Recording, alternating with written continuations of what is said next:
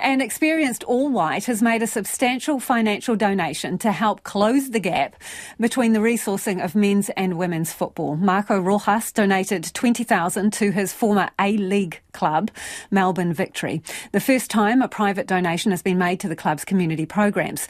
The 31-year-old's generosity will fund a range of women's football initiatives and we're joined by sports reporter Felicity Reid. So what has spurred this donation? So Marco Rojas went to the Melbourne Victory in 2012. He left the Wellington Phoenix to go there, and he's had three stints at the club over the last decade. He's played in Europe and he's currently playing in South America with Colo Colo. But it was during that last stint with Melbourne Victory, which ended last year, where he really started to notice the difference between the men's and women's programs. He was they're quite closely connected. The Victory men and the Victory women they have a lot of the same training areas and changing rooms and like things like that. So they're quite closely linked. And it was during that period that he started to notice that the elite men and the elite women were getting completely different things. He was also saying that as part of this, you know, this Victory women's team is quite successful. They have won three A League titles. So it wasn't like that they weren't getting value, I guess, from what they were getting. But he was saying that a lot more could be done, and he was hoping that a lot more could be done.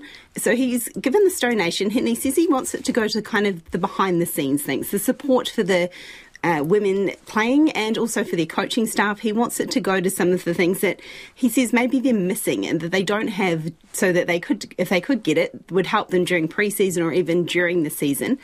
And uh, Melbourne Victory's also got a connection to the Afghan women's team who uh, got asylum in Australia in 2021. So he's hoping some of that money will also go to support those women as well.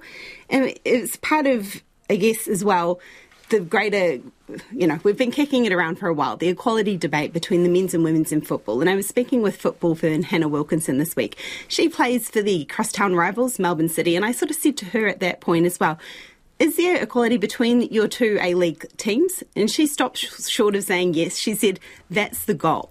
And she says the Players Association works really well in terms of making sure that there is a bit more of a level playing field. But if we see people like Rojas in his donation, maybe this will open the eyes of some other players or people with a bit of money to throw towards these women's competitions as well. It's kind of really interesting because we're obviously having the debate here in um, New Zealand as well, and some conflict over the, whether the women's teams are funded equally. It's also interesting that you're relying on private donors for equality. Yeah. Exactly. Okay, so in a similar vein, netball is facing a massive challenge as it tries to compete with codes that are being cross subsidised by cashed up men's sports. Yeah, so at one stage, netball would have been the first choice for women. Now they're getting a lot more options. Female athletes, sort of, even this week, we've been talking about the options that they've had to go from rugby to league. So it's the rugby's, the leagues, the crickets, the basketballs, all of these sports which are throwing a bit more money towards these women's programs as they see the need to boost them.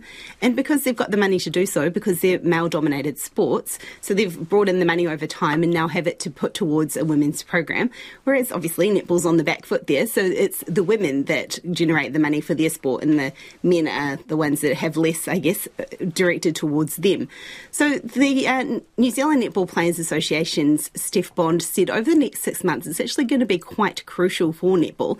It's a time when they're trying to get a new employment agreement over the line.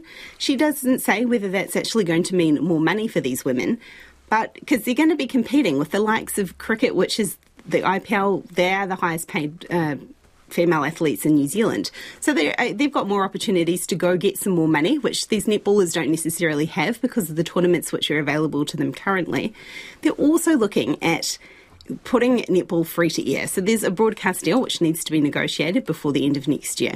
It's one of these favourite things that the uh, sports people like to throw around is you can't be what you can't see.